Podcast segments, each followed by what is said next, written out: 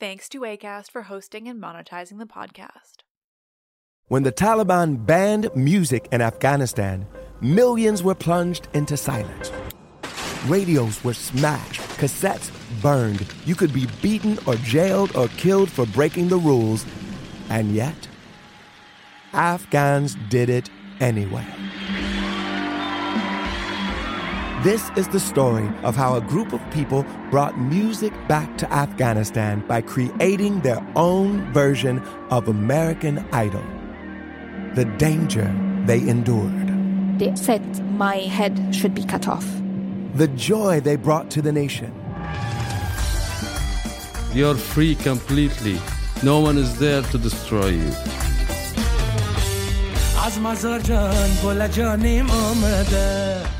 I'm John Legend. Listen to Afghan Star on the iHeartRadio app, Apple Podcasts, or wherever you get your podcasts. A new season of Bridgerton is here. And with it, a new season of Bridgerton, the official podcast. I'm your host, Gabrielle Collins, and this season, we are bringing fans even deeper into the ton. Colin Bridgerton has returned from his travels abroad. Is betrothal written in the stars for the eligible bachelor? Meanwhile, the ton is reverberating with speculation of who holds Lady Whistledown's pen. We're discussing it all. I sit down with Nicola Coughlan, Luke Newton, Shonda Rhimes, and more to offer an exclusive peek behind the scenes of each episode of the new season. Watch season three of the Shondaland series on Netflix. Then fall in love all over again by listening to Bridgerton, the official podcast, on the iHeartRadio app, Apple Podcasts, or wherever you get your podcasts. Subscribe to catch a new episode every Thursday. Hey, girlfriends, it's me, Carol Fisher. I'm so excited to tell you about the brand new series of The Girlfriends. In season one, we told you about the murder of Gail Katz at the hands of my ex boyfriend, Bob. At one point, a woman's torso washed up on Staten Island and was misidentified as Gail. She spent nine years in Gail's grave, and then she just disappeared. It's almost like it's become this moral obligation to find her. And that's what we're going to do find this missing girlfriend and tell her story. With the help of some of your favorite girlfriends from season one, like my producer Anna. Oh my God. My friend Dr. Mindy Shapiro. Hi, it's Dr. Shapiro, and I'd like to speak with the deputy medical examiner. And of course, Gail's sister, Elaine Katz. Having no closure, it kills you. Join us as we try to solve a 35 year old cold case. It's not going to be easy, but it's going to be one hell of a ride. what? I can't believe this. Listen to season two of The Girlfriends, Our Lost Sister on the iHeartRadio app, Apple Podcasts, or wherever you get your podcasts.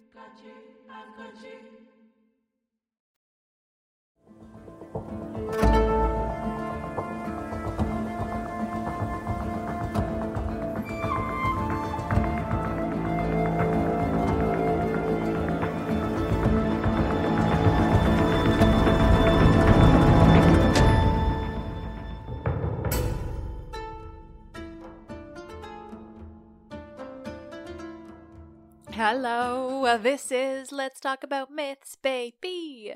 And I, I am your host, Liv, and that lady who researches so much that she turns a fairly short story into a two part episode complete with theorizing on changes made within the ancient world. Liv. And this, well, this is a continuation on last week's episode, but also kind of not? Atalanta is such an interesting character. She is, obviously, incredibly unique a woman who is given explicitly masculine traits and tasks. There are strong women in myth, obviously, but Atalanta gets to run with the so called men, the heroes. She goes along with the men on quests, she wrestles and defeats them. She is very different from the other women that we have in the myths. And yet, she has this incident at the end of her story that just doesn't fit. It doesn't suit the character we know of her from the other stories. So, what if it wasn't originally part of the same story? What if there were, in fact, originally two Atalantas with distinct stories, each that fits their own narratives, their own characters as they've been established? Last week, I told you the story of the Arcadian Atalanta, the woman exposed by her father, found by a bear, nursed and cared for, being found by hunters, and then further raised by them. She was a great huntress, a devotee to Artemis, who had no desire to get married, and who lived in an absolutely beautiful cave equipped with trees, flowers, and even a stream. She lived quite the life. This Atalanta of Arcadia sailed with the Argonauts on Jason's ship. She wrestled the hero father of Achilles, Peleus, at funeral games, and she won. And she was called upon by the king of Calydon, Oeneus, father to not only Deianira, but the famous Meleager too, alongside countless heroes from all of Greece, to take out the menacing Calydonian boar. That Atalanta was the first to wound the boar after it had taken out some of the men alongside her. With a single shot, she had hit the thing in the head, certainly wounding it seriously enough. The others killed it, but Meleager made sure to give her the credit for winning the first blow, and without even missing. That Atalanta story becomes blurrier then, but I promise I'll explain. First, though, the other Atalanta.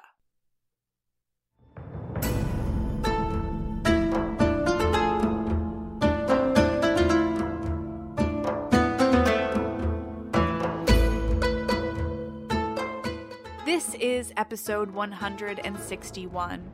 Not those pesky golden apples again. The other Atalanta, the Boeotian Atalanta.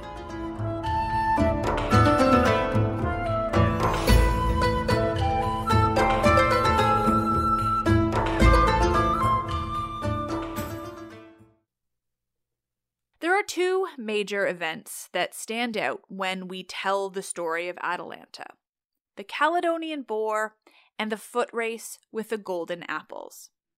These are her most famous stories. They are the ones I told you so briefly in that mini myth so long ago, and they're the go to stories, even in sources as far back as Apollodorus and Hyginus. But what if further back, two different Atalantas ended up conflated? I'm getting ahead of myself. Let's look at the Boeotian Atalanta. First, this story is even more fragmentary and varied than last week's episode on Atalanta, if you can believe it. The absolute basics remain the same, but how and why we get to those basics varies quite a bit depending on the source, and really are only told in details in this later sources. So bear with me, I promise it's worth it in the end. So, this Atalanta, this other Atalanta, was born in the region of Boeotia, north of Athens and Attica. There she was born to a father named Schoeneus, with no named mother. Of her childhood, we don't know much. What we do know about this Atalanta, as far back as Hesiod, even, is that she did not want to get married. She didn't want to get married, maybe just because she valued her independence, maybe because she was a devotee to Artemis, maybe because she was what we would now understand to be gay or asexual. It's only in later sources that reasons are explicitly given, and more often than not, it's just that, oh, she's a huntress devoted to Artemis, which basically leaves all the same questions open about why exactly this was what she wanted for herself. Ovid in Metamorphoses gives us yet another option. His Atalanta of the foot race is not an explicitly different Atalanta, though the story takes place two books after the Calydonian boar hunt. Regardless, Ovid's Atalanta doesn't want to get married because she's heard a prophecy. The oracle had told her, quote, You, Atalanta, never will have need of husband who will only be your harm. For your best good you should avoid the tie, but surely you will not avoid your harm, and while yet living you will lose yourself.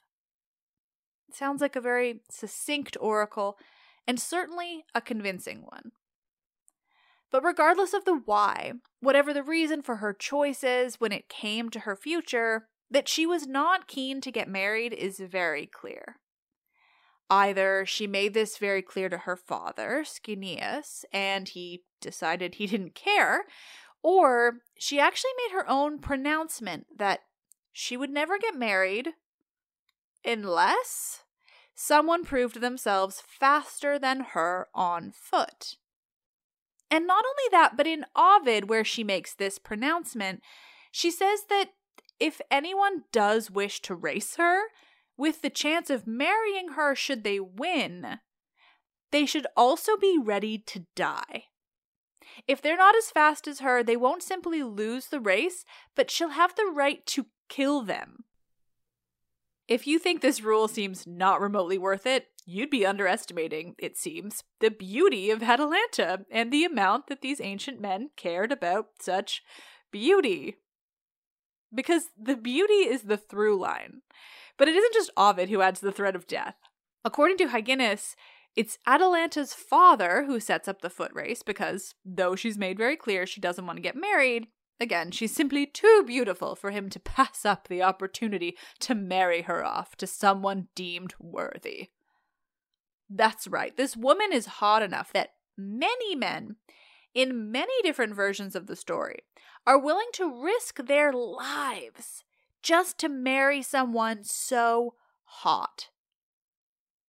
It is, needless to say, entirely ridiculous. But hey, if these men are willing to risk their lives for a woman this beautiful, we might as well at least enjoy the entertainment of a suitor death match. And it is a death match. That this race was part of a story of Atalanta is very clear from the early sources, both text and pottery, but the details of the match are provided in later sources, specifically these two I've already mentioned, Hyginus and Ovid.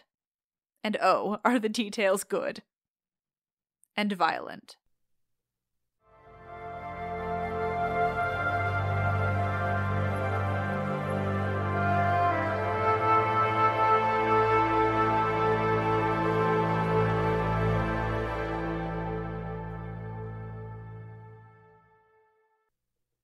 The foot race is set. The death match race is set. A number of men will race Atalanta for the honor of marrying her if they win. If they lose, well, they die. Them's the breaks. You want to marry this woman? It's all or nothing. I promise I'm not rooting for their deaths, but it is a bit refreshing given the usual context when it comes to women marrying against their will. And there are indeed stakes. Hyginus describes the terms as, quote, her suitors should contend with her first in a foot race, then, a limit being set, that the man unarmed should flee, and she should pursue him with a weapon.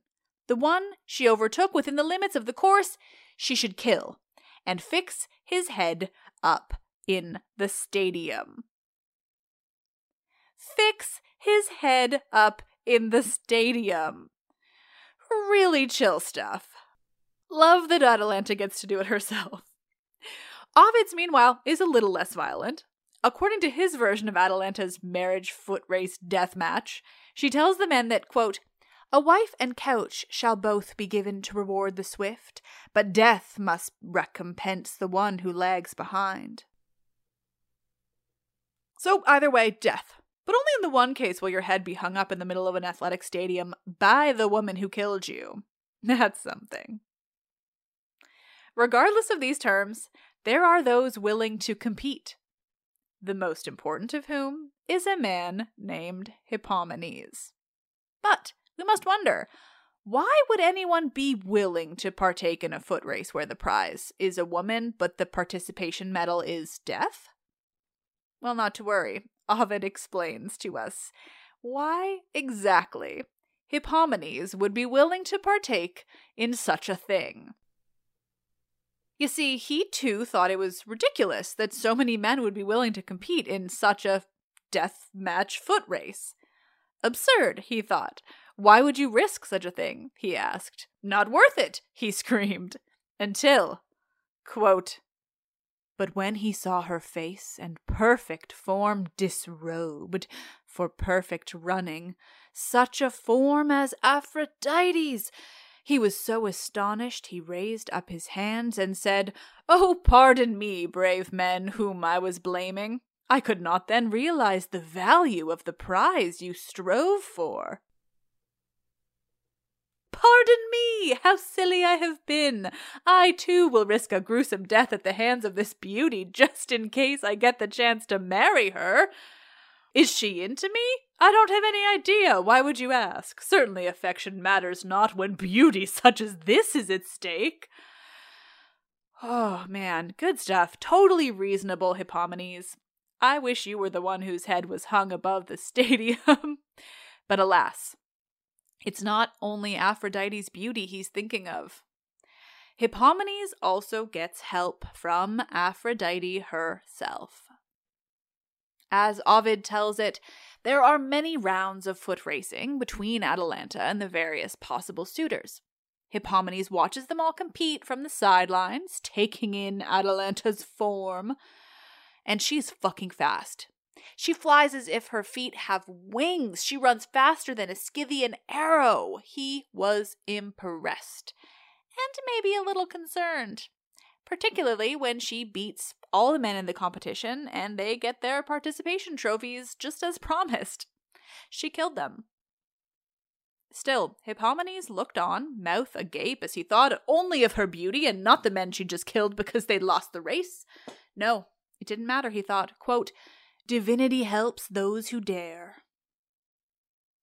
And it did. But first, he's got to get his name in the running. Hippomenes has got to prove his worth. What do we think? Is he going to be charming or cringy? Cringy, obviously. When Atalanta had beat the men she'd been racing, and presumably killed them all, though Ovid isn't explicit about the violence, Hippomenes approaches her, and he speaks. He tells her, quote, Where is the glory in an easy victory over such weaklings? Try your fate with me.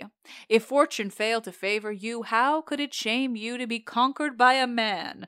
Megareus of Onchestus is my father, his grandsire, Poseidon, god of all the seas.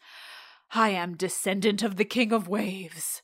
And add to this, my name for manly worth has not disgraced the fame of my descent.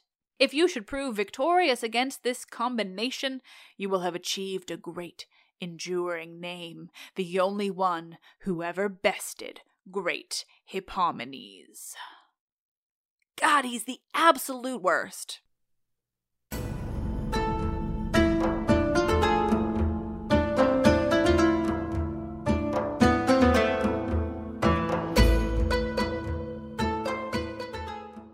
When the Taliban banned music in Afghanistan, millions were plunged into silence. Radios were smashed, cassettes burned. You could be beaten or jailed or killed for breaking the rules. And yet, Afghans did it anyway. This is the story of how a group of people brought music back to Afghanistan by creating their own version of American Idol the danger they endured. They said, My head should be cut off. The joy they brought to the nation. You're free completely. No one is there to destroy you.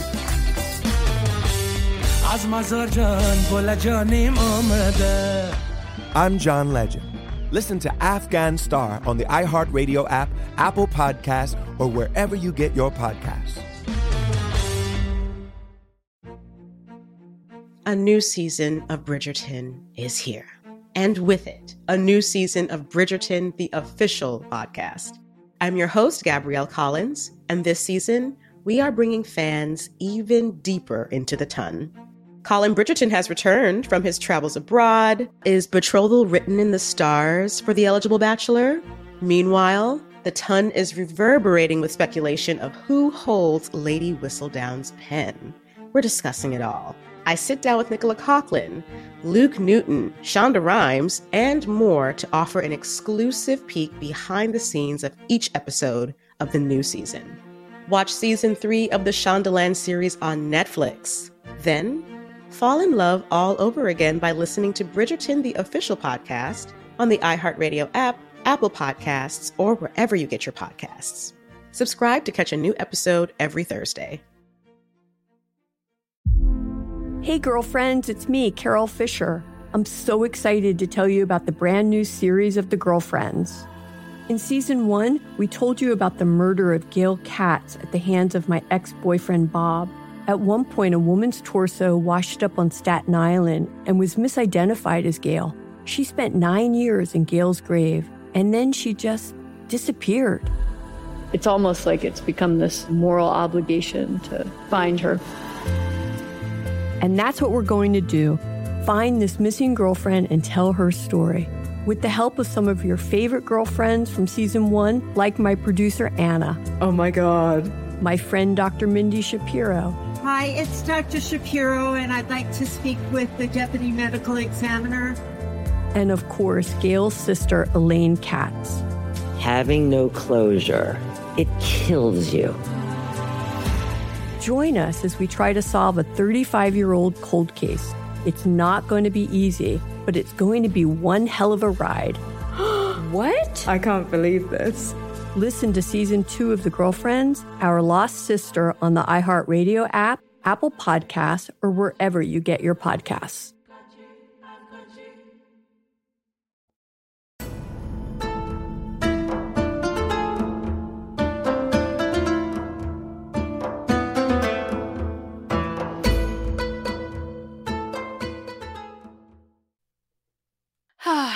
Atalanta. Atalanta, well, she falls for Hippomenes and his nonsense. This is, of course, Ovid's take, as he's the only one who gives us any good details to work off of. Still, to me, her so easily falling for a guy who speaks to her like that, whose masculinity is quite so toxic, is another indicator that, at least when these stories first came about, this was not the same Atalanta as last week's. And frankly, even if she doesn't actually go for it, if she just competes with him because she has to and she thinks she's going to win, even still, the events that are to come, they don't fit quite so well with the Arcadian Atalanta. But all the same, this Atalanta, particularly this Atalanta of Ovid, is charmed by Hippomenes. She begins to lament that he's asked to compete. He's so young and pretty, she thinks. I think I like him, so I don't want to have to kill him. She has a whole speech about it, and it's just about as cringy as Hippomenes' speech. It ends with the narrator, who, incidentally, is Aphrodite herself, saying, quote, All this the Virgin Atalanta said, and knowing nothing of the power of love, she is so ignorant of what she does. She loves and does not know she is in love. So the foot race is set. The pair are cheered on by the crowd, by Atalanta's father, and they prepare to race. Our narrator, Aphrodite, hears Hippomenes' prayers to her and answers with three golden apples. According to Ovid, they are not the apples of the Hesperides of the Trojan War fame, but golden apples from Aphrodite's own orchard on Cyprus very special love apples. She gives them to Hippomenes before the race is started, and she explains how to use them. And so, off they go, Atalanta and Hippomenes, beginning the foot race. In this version, Atalanta isn't even trying her best. She's totally enamored by Hippomenes. God's knows why. And so she is clearly trying to let him win, or at least not try her best so that maybe he will step up and win himself. She hangs back, tries not to pass him, the whole thing. But the best part is, even with her legitimately not trying her best, something very clear in the text is that even with all of that, she's still beating him because she's just that fast. And he's boasted all about his own prowess, his speed. He's been so sure of himself, even before Aphrodite had given him the golden apples.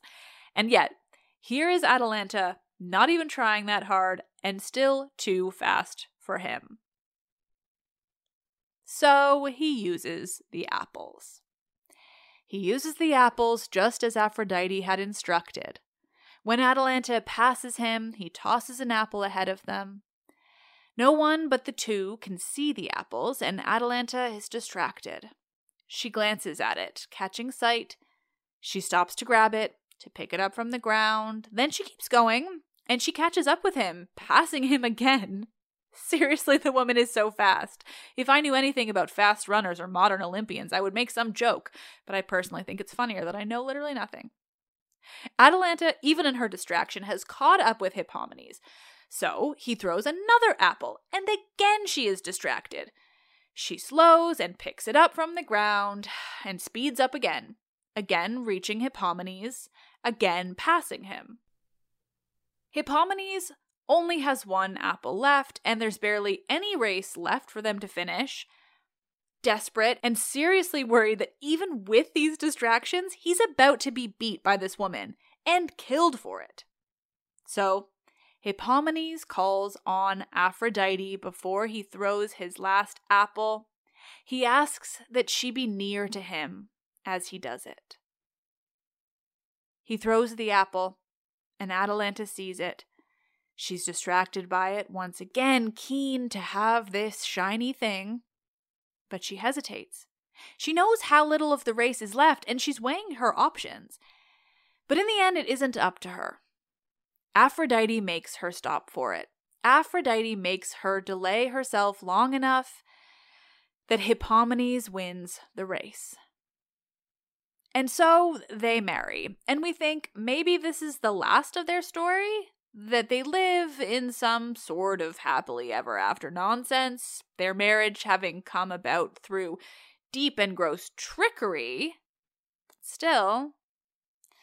But no, many years later, Aphrodite narrates, the couple found themselves in a cave near a temple to the great mother goddess Cybele. She is an Eastern goddess worshipped more broadly during the Roman time. They, they find a cave near this temple to her, and they have sex in it.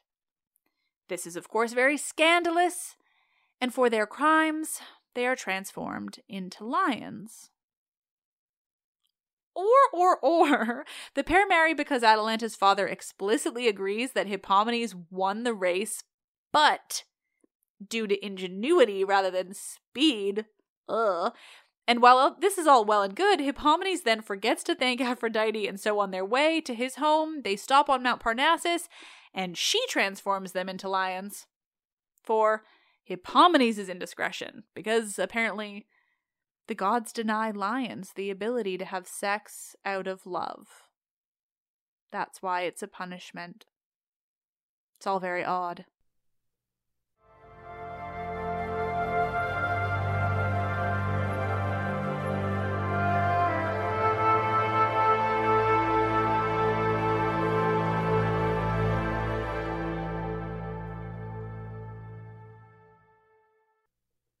And that is the second Atalanta, the Boeotian Atalanta. Specifically, it is the Atalanta of Ovid, who I find interesting for a number of reasons. First, the whole connection between these two Atalantas is odd to me, tenuous at best. It feels like a stretch of their two characters to connect them. But more so, in the Ovid, this Atalanta is totally taken with Hippomenes in a way that feels disingenuous. Like it's controlled by the gods. But it's also vaguely nicer than the idea of her desperately, deeply not wanting to marry anyone and then having to because she's tricked. Small consolations, but still a consolation. She does like him. She does find him attractive. She doesn't want to kill him in their foot race. That's something. So, why two Atalantas? In the past, and even in both of my personal books, I've theorized that there are just two regions described as being Atalanta's homeland because the two different regions both wanted to take hold of this impressive heroine. That's certainly an appealing explanation, and it isn't impossible. It's pretty broadly understood that this was the same Atalanta. But I think it's so much more interesting to look at the evidence that we have that they were actually two different women. And again, I got this idea from the Gantz book's Early Greek Myths, referenced in the episode's description as always. And I leapt at the chance to tell this theory with to you because well, it mostly just it makes her more interesting, but also I personally have always found the foot race to be just so out of character for the Atalanta of the Calydonian Boar. The same Atalanta that sailed on the Argo, who defeated Peleus in a wrestling match, who lived for the hunt and survived out in the depths of the woods all by herself. That Atalanta doesn't seem like the type to lose such an important foot race, a race for her very future, just because she became distracted by a few golden apples. A huntress like her doesn't get distracted. She has only one thing on her mind, and that is staying unmarried, staying who she feels she is, and keeping the life that she's had. The Calydonian boar scared the living shit out of some of the other men she hunted with, who thought they were sneaking up on it, and yet Atalanta shot a single arrow and hit it through the head. She isn't jumpy. She isn't easily distracted. So I've always looked at this golden apple story and thought, it doesn't fit. Not that it entirely fits this other Atalanta either. She's pretty hardcore herself, but still, the skills involved in each story make for a convincing argument. One is a huntress with incredible instincts, the other is a very fast runner. Obviously, though, this kind of thing, things not quite fitting, happens all the time in Greek myth. Stories are tacked on, they're changed. Characters are associated with many regions because many regions want to associate themselves with heroes' strengths and importance. Stories often don't fit with the characters that we know, and that's just a matter of like time, time passing, ancient priorities, conflations, versions by Romans or later authors generally, notes by even later people putting their own thoughts and feelings into the myths. All of that is normal and doesn't necessarily mean that there are actually two fully different characters being mushed into one. But the Atalantas are different because evidence. Until generally the time of Apollodorus, Hyginus, and Ovid, all of whom come from most likely hundreds of years after the establishment of the Greek pantheon of mythology. These two different bits of Atalanta's story are told separately. The Atalanta of the Calydonian boar hunt and the Atalanta of the foot race are not explicitly associated with one another until these later authors who are working with lots of much more ancient sources. They're smushing them together, they're injecting them with their own knowledge and biases that come from their time, and in some cases, their own Roman personalities and histories. In terms of the ancient Greek of it all, and looking at sources from before the first century CE, we know an an Atalanta participated in each of these things. We know that an Atalanta had a child, Parthenopaeus, who would go on to be one of the seven against Thebes. He's named in Aeschylus's play, which is called The Seven Against Thebes, and he's described as being the son of, quote, a mountain bred mother.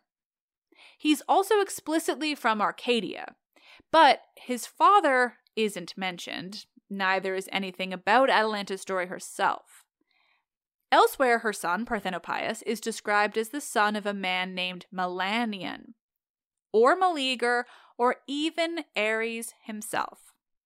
He is never, though, described as the son of Hippomenes. So, if this is true, that originally there were these two different Atalantas, we have one who retains most, if not all, of her Artemis style huntress badassery independence. This Atalanta of Arcadia, the Atalanta of last week's episode, eventually does have a child, yes, but she may not have even married the man, whoever he may be. This Melanion that we know little to nothing about, he is named in some sources, but there's no real details given. So he has as the potential father becomes a bit of a mystery. Still, Gantz mentions some references to him that I couldn't even find on Theoi. It, it seems that Melanion, as a lover of Atalanta, is mentioned by Ovid, but not in his Metamorphoses, which is what I've shared with you today. Instead, he's mentioned as her lover in the Ars Amatoria, his art of love, parts of which I read to you somewhat ironically for Valentine's Day. There, he describes their love as forming after Melanion followed Atalanta around as she hunted, carrying her nets and things, trying to convince her that he's worth her time. This gives us at least a bit of hope that when Atalanta did finally find love, if she did, it wasn't because she lost a foot race after the man cheated, but a man instead proved that he was worthy of her, and at least the way I see it, proved that she could continue her life the way she wanted, could continue the hunt and live to live her life in the wild, just with him by her side. Meleager, meanwhile, makes some sense. Perhaps something happened between them before he died and she had their child. Or Ares, where no information is given. But in that case, she certainly didn't marry the god, she just would have had his kid. Other than having a son who goes on to do his own impressive things in the Battle of for Thebes, Atalanta remains known as this woman who lived by herself, lived off in the woods, able to defend herself, the woman who traveled with all the men, who hunted the Calydonian boar with all of them, the woman who held her own. And then, quite separately, we have the other Atalanta, the racer, the runner, the Boeotian Atalanta, who first appears in texts as far back as Hesiod, and who has perhaps less evidence of her explicit desire for independence, but who is no less interesting. This Atalanta also didn't want to marry, but she couldn't avoid it as the other one could. Still, she made the best of the situation, made it difficult for the man to finally succeed in marrying her, threatened death upon those who didn't perform at their peak in her deadly foot race. Literally killed a bunch of dudes who lost to her, and even, as Hyena says, maybe threatened to or did uh, tack up a man's head above the athletic stadium where they raced her. Even still, in the end, she had this ridiculous distraction moment, this burst of toxic masculinity in an otherwise empowering story of the two Atalantas. This is a lot of rambling, but I just find it so fascinating because when you look at the two Atalantas this way, these two different characters, they stand out pretty clearly. One is a huntress, the other is a crazy fast runner. And we both know both of these stories are super duper ancient, like archaic period at least, they appear in fragments, mentions, in visual material. We know that playwrights wrote plays called Atalanta and Meleager, but we don't have the stories in detail. We just know there was an Atalanta who killed this Calydonian boar alongside a bunch of dudes, and an Atalanta who ran a foot race in an attempt to avoid marriage, with golden apples being the reason she ended up failing. But when do they become conflated? Well, it's pretty clear from the later sources that I've referred to for these details. People like Apollodorus, Hyginus, and Ovid, they all either implied or were certain that this was just one Atalanta. But like I mentioned, these guys are writing so, so, so many hundreds of years after the stories of Atalanta were originally developed, since those earliest references of her. It certainly makes sense that, over time, these two strong and independent women from Greek myth, both named Atalanta get conflated into one. Neither has enough individual stories or qualities to keep them separate after so much time has passed and, and manipulation of the stories. So they mold together. They become one heroine, one Atalanta. Was this all a bit excessive for one episode?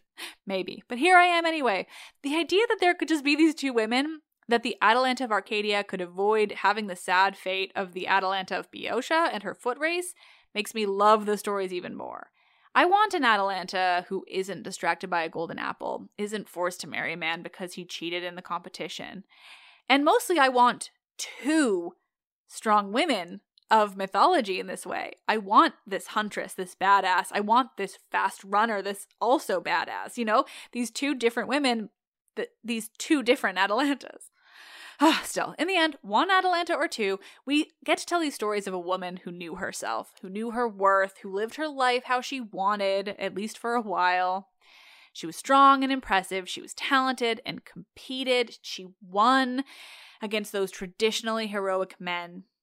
Either way, one combined Atalanta, two Atalantas, they're both just so fucking cool.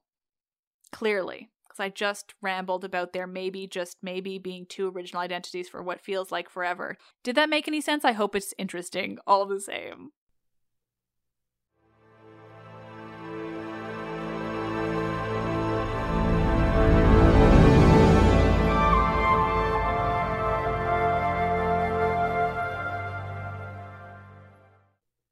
Oh, nerds, thank you so much for listening. Oh gosh, did this episode begin just as one longer and more detailed Atalanta episode to make up for the brevity of the mini myth? Absolutely. Did I read about these two possible Atalantas in my Gantz book and then immediately realize I needed to separate them out and theorize? Also, yes. Brevity. I no longer recognize your name. Also, big thanks to past guest and all around lovely person Ellie Mackin Roberts, because while I was ADD scrolling TikTok when I should have been writing this, I came across a video of hers. The video wasn't about Atalanta, but she mentioned the issue surrounding looking exclusively or just mostly at sources like Apollodorus and Ovid and how they're influenced by the world around them, and they're often putting their own spin on stories that are much, much, much, much more ancient than they are. I'm always aware of this when I'm researching, but I'm not sure how much I emphasize it when I do have to use them as sources. In this case, they're the only ones who have detail. And Ovid, sure, I make that more obvious, but Apollodorus less so because he was Greek, but he was writing very late. Also, I say all Apollodorus, but he's better called Pseudo Apollodorus because we don't know who actually wrote it. We call it Apollodorus. It's all very confusing. Maybe one day I'll just devote an entire episode to discussing sources. That would be cool. Mm, I'm giving myself more work and more ideas again. But for real, it's just it's interesting to look at the way these things morph and change, the way they adapt and are combined, the way different regions do and do not want to associate themselves with certain characters, and what changes they make over time to make that happen. Or the way that sources prioritize their own regions, their time periods, or when we get to later Roman writers who don't do anything like that. And so they have further unique takes on things. They're so separate, they're so like disassociated with these. It, I could obviously talk about this forever, but I won't. You're welcome. Instead of rambling, here is a wonderful five star review I got recently this one's from Lady J5232 in the US. Amazing and wonderful, five stars. I love everything about this podcast. All the stories, all the rants, all the cursing, just wonderful. Every word. I tell everyone about this podcast and I'm only just now reviewing because I am new to this platform and had to look up how to do it. I'm currently binging the whole show and I'm listening to the Odyssey enraptured with the story. Thanks for all that you put into this podcast, Liv. I know it's a lot of work, and I, for one, very much appreciate what you are doing. Also, people who don't like it can just do something else. Thank you so much. I picked that one because I needed it. I also love my rants. What would the podcast be without them? Boring. That's what. Let's Talk About Myths Baby is written and produced by me, Liv Albert, Michaela Smith, handles so many things research, YouTube, promotional material. It's endless. She's wonderful. The podcast is hosted and monetized by ACAST. You are all magnificent and wonderful listeners. I am Liv, and I love this shit.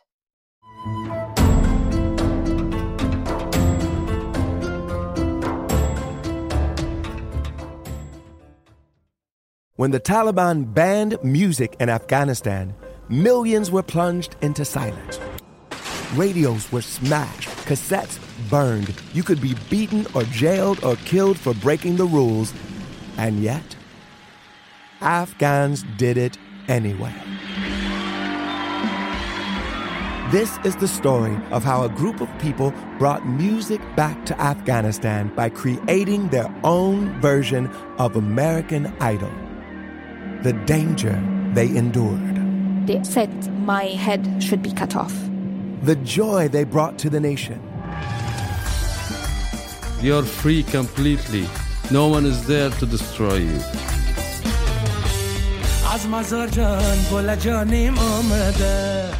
I'm John Legend. Listen to Afghan Star on the iHeartRadio app, Apple Podcasts, or wherever you get your podcasts. A new season of Bridgerton is here. And with it, a new season of Bridgerton, the official podcast. I'm your host, Gabrielle Collins, and this season, we are bringing fans even deeper into the ton. Colin Bridgerton has returned from his travels abroad. Is betrothal written in the stars for the eligible bachelor? Meanwhile, the ton is reverberating with speculation of who holds Lady Whistledown's pen. We're discussing it all. I sit down with Nicola Coughlan, Luke Newton, Shonda Rhimes, and more to offer an exclusive peek behind the scenes of each episode of the new season. Watch season three of the Shondaland series on Netflix. Then, fall in love all over again by listening to Bridgerton, the official podcast, on the iHeartRadio app, Apple Podcasts, or wherever you get your podcasts. Subscribe to catch a new episode every Thursday. Hey, girlfriends, it's me, Carole Fisher. I'm so excited to tell you about the brand new series of The Girlfriends. In season one, we told you about the murder of Gail Katz at the hands of my ex boyfriend Bob. At one point, a woman's torso washed up on Staten Island and was misidentified as Gail. She spent nine years in Gail's grave, and then she just disappeared. It's almost like it's become this moral obligation to find her. And that's what we're going to do find this missing girlfriend and tell her story. With the help of some of your favorite girlfriends from season one, like my producer Anna. Oh my God. My friend Dr. Mindy Shapiro. Hi, it's Dr. Shapiro, and I'd like to speak with the deputy medical examiner. And of course, Gail's sister, Elaine Katz. Having no closure, it kills you. Join us as we try to solve a 35 year old cold case. It's not going to be easy, but it's going to be one hell of a ride. what? I can't believe this. Listen to season two of The Girlfriends, Our Lost Sister on the iHeartRadio app, Apple Podcasts, or wherever you get your podcasts.